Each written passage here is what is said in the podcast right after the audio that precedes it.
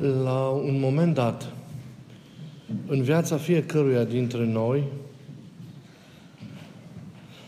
am fost atinși în adâncul ființei noastre de întâlnirea cu Hristos. Întâlnirea adevărată, de la vârsta matură, care, pentru mulți dintre noi, probabil, a compensat anii trecuți în care am trăit în necunoașterea Lui. Am trăit într-o oarecare înstrăinare de El. Deși l-am purtat, cu noi, l-am purtat cu noi, în noi, din momentul propriului botez. De aceea, cu atât mai mult, acea întâlnire a fost pentru fiecare dintre noi o experiență sublimă, o clipă de nețărmurită mângâiere. A schimbat total paradigma vieții noastre. Ne-a dus un extraordinar bine. Am fost cu toții cuprinși de pace, cuprinși de bucurie, de mulțumire, de siguranță, de încredere, de dragoste atunci când l-am găsit pe El. Am fost pur și simplu copleșiți. Mințile și inimile au vibrat de uimire și în același timp de înfiorare. Am fost marcați, cu siguranță, timp îndelungat din acel moment. Fără doar și poate că și apostolii vor fi fost tot așa. Atunci când au fost chemați de Isus, atunci când au petrecut acele primăveri ale începutului vieților alături de Domnul. Dar experiența ne arată că diminețile trec, că răcoarea lor adesea se dă la o parte pentru a face loc arșiței zilei, că adesea soarele din miezul unei zile se ascunde pentru a face loc norilor și furtunii. Așa este și pe drumul credinței. Vin provocările, încercările, la un moment dat, prin care fiecare trebuie să treacă pentru a-și verifica credința, statornicia în ea, pentru a se maturiza în trăirea legăturii de iubire și de fidelitate față de Domnul, dar și față de frații în credință. Eclesiastul ne spune că cel neîncercat și neispitit nu este vrednic de nimic. Pentru unii, aceste provocări înseamnă suferințele, înseamnă durerile, înseamnă rănile care pot apărea în viață. Pentru alții, înseamnă neputința de a iubi, de a petrece cu ceilalți, lupta dusă cu sinele. Pentru alții, înseamnă trezirea patimilor și a păcatelor care au fost socotite cumva biruite și învinse și loviturile primite de la acestea. Pentru alții, scăderea râvnei din tâi și întoarcerea la cele răsate în urmă. Prizonieratul în același hățiș în zbuciumata noastră lume. Pentru alții, intrarea în tot felul de crize și frământările undrice. Pentru alții și unele și altele. În ciuda acestora însă, mintea noastră trebuie ferită de confuzie. Voința întărită și drumul trebuie continuat. Drumul credinței parcurge astfel de nopți întunecate ale sufletului, astfel de perioade de vari încercări care trebuie să conducă la maturizarea credinței noastre și a legăturilor noastre, nu la prăbușirea și la dezertarea noastră. Toate aceste situații reprezintă cuptorul inevitabil care trebuie să ne șlefuiască, să ne aprindă și care trebuie să ne facă și mai tari și mai incandescenți. Dar, din păcate, lucrurile nu stau tot timpul așa. Ne prindem cumva în ele și cădem. Amintirea de aceea vremurilor începutului în ale credinței pare să se piardă, iar inima noastră frumoasă și înfloritoare de altă dată devine o vie devastată. De multe ori. Pentru mulți apare și mulțumirea cu viața unei vlavii confortabile. Ne așezăm unii comod în această cumva mediocritate duhovnicească. Până și rugăciunea înseamnă fraze înghețate pentru aceea și nesimțitoare, iar actele nevoințe reduse și ele la minimul se banalizează și ele. Ei, toate aceste situații nu sunt bune când apar. Din ele trebuie ieșit cu bună biruință și numai decât. Căderile se pot produce, dar rămânerea în ele e de neînțeles și nejustificat. Drumul credinței presupune și căderea de multe ori inevitabilă. Confruntarea cu limita proprie, confruntarea cu eșecul. Sfântul Apostol Petru s-a lepădat de Domnul. Sfântul Iacov voia la un moment dat puterea în schimbul apostolatului său. Și Filip nu a reușit să-l vadă pe Tatăl în Domnul. Și alți ucenici au crezut că totul a fost terminat pe calvarul Golgotei și s-au îndoit. Scripturile Sfinte conțin multe exemple de bărbați și femei care au început bine și care mai apoi s-au împotmolit pe cale. Dar acele momente nu trebuie să fie definitorii. Momentele crize nu trebuie să ne arunce în afara drumului, ci trebuie să ne ajute să redescoperim izvoarele și rațiunile și premizele credinței noastre ca noi să mergem statornic pe un drum mai departe. Să continuăm drumul cu forță înmulțită. Din acele momente, oamenii trebuie să se ridice și cu înțelepciune, repet, și zmerenie, renunțând la luptă și la rânduială, să încerce să se recupereze. Niciodată nu e prea greu. Și niciodată oamenii nu pot fi prea departe de această recuperare. E ceva dincolo de eșecul nostru, de renunțările noastre, de trădările noastre și de nevredniciile noastre. Sunt ale noastre, ne, le asumăm. Dar dincolo de ele e acel ceva ce dă sens. Ne ajută să ne recuperăm și să continuăm drumul. E iubirea Lui care ne cheamă din nou. Și asta e șansa. Dacă nu era ea, totul era zadarnic.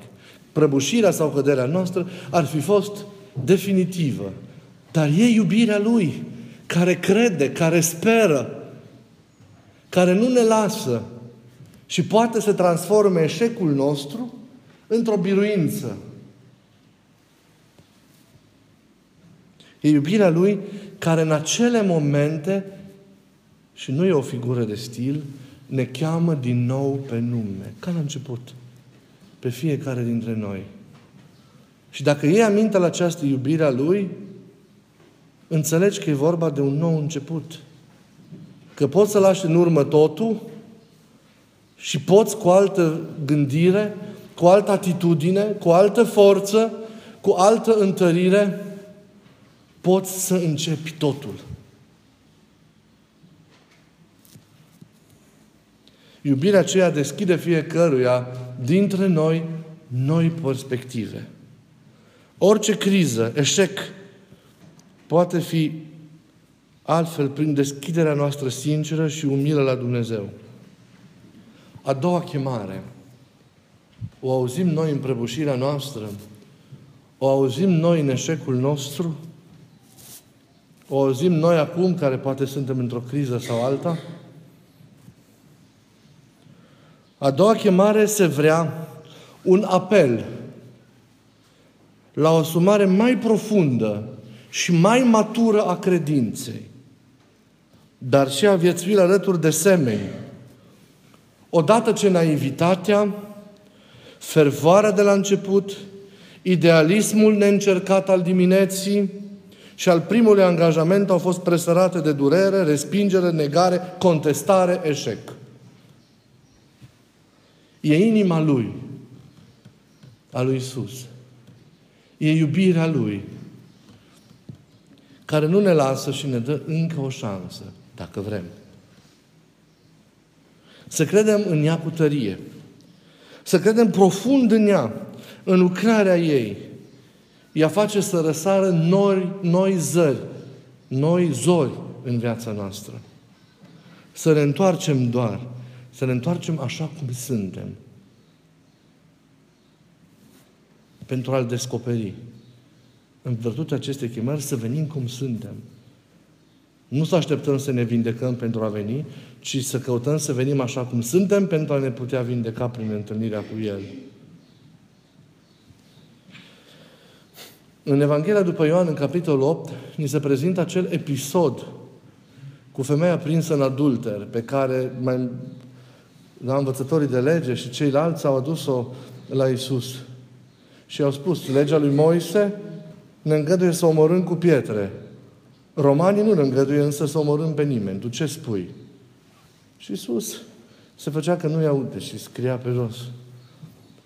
Și apoi le-a zis, cel care e fără păcat între voi, să ridice primul piatra și să arunce în ea.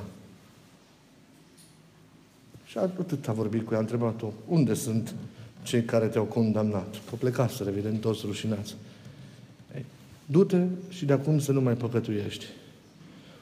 Iisus nu o întreabă dacă îi pare rău. Nu i-a cerut o declarație fermă, cum că nu-și va repeta greșeala.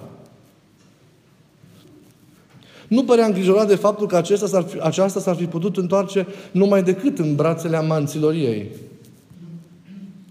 Se afla pur și simplu acolo.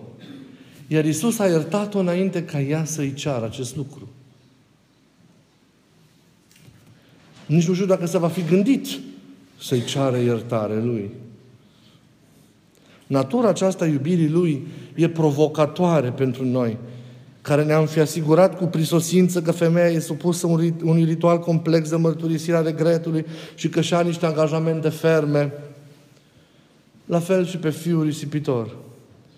L-a înfirățat să-și recite întregul discurs până la ultimul cuvânt, iar după aceea poate ne-am fi lăsat și un tip de gândire cumva pentru a-l ține într-o oarecare pedagogie, într-un suspans care l-ar fi părăsit cumva de, de păcătuire.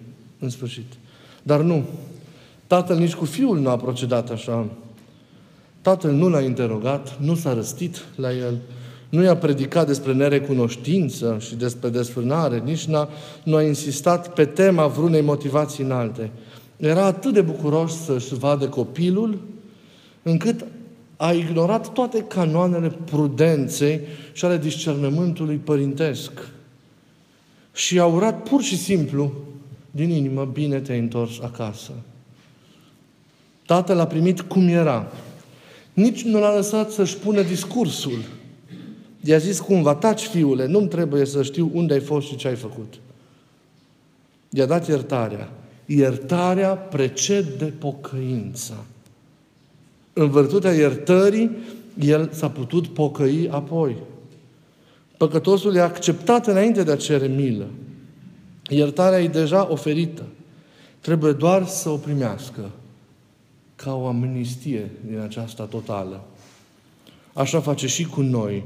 Nu ne cere nimic, doar să ne întoarcem. Doar să apărăm.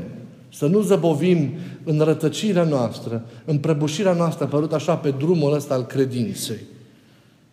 Și acesta e începutul. Orice cădere, deci, orice criză, datorită iubirii Lui, care ne cheamă încă o dată pe nume, care reactualizează chemarea pe care am avut-o la începuturile trăirii noastre în El, poate să fie un nou început. Dacă auzim și primim glasul. Dacă nu, poate să fie un capăt de drum. Să auzim însă în tumultul tulburărilor și frământelor noastre glasul Lui care ne cheamă din nou pe nume. Să oprim a ne mai tulbura azi să-L privim în ochi și să-i răspundem. Să credem profund în iubirea Lui.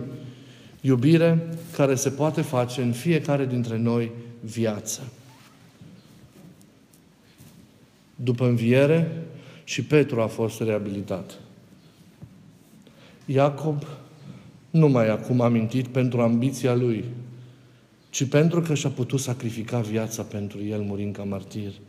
Filip L-a văzut pe tatăl atunci când Domnul i-a arătat calea. Iar ucenicii care disperau, l-au recunoscut când a frânt pâinea pe capătul drumului către Emaus.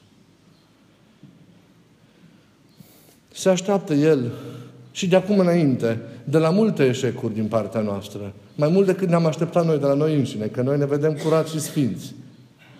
El știe cum suntem. El știe ce în noi și poate prevedea ce poate fi mai departe. Nu pune El la suflet toate promisiunile noastre de șarte și făgăduințele noastre că ne vom schimba și vom fi... Ei, dar ne dă iubirea Lui, ne dă această șansă, ne dă mereu această, mă rog, asta nu e alb, această foaie în alb. Ne-o dă fiecăruia. Ori de câte ori am cădea pe drum, ori de câte ori ne-am prăbușit în complicățenile minții noastre, ale înțelegerii noastre, sub auspiciile diavolului, în sfârșit, oricât de, de mult ne-am frânge unii de alții, niciodată nu e târziu. Câtă vreme credem profund în iubirea Lui, dar nu într-o iubire a Lui pe care ne-am imaginat-o în noi, ci în iubirea asta Lui care este provocatoare și scandaloasă pentru mințile riguroase ale multora dintre noi. Să credem adânc în iubirea Lui.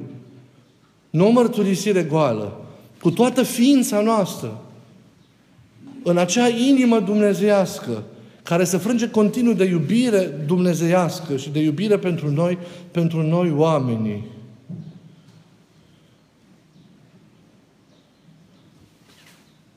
Am citit un, și cu asta vreau să închei un cuvânt, uh, un, un, unui părinte care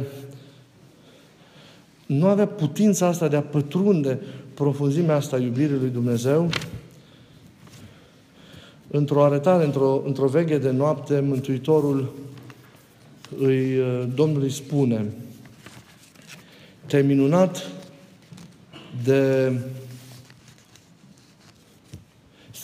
scena aceea de pe muntele Moria, când Avram a fost dispus la chemarea Tatălui să-și sacrifice propriul fiu și ai răsuflat ușurat când ai văzut că acest lucru nu s-a întâmplat și a intervenit îngerul și l-a oprit pe Avram.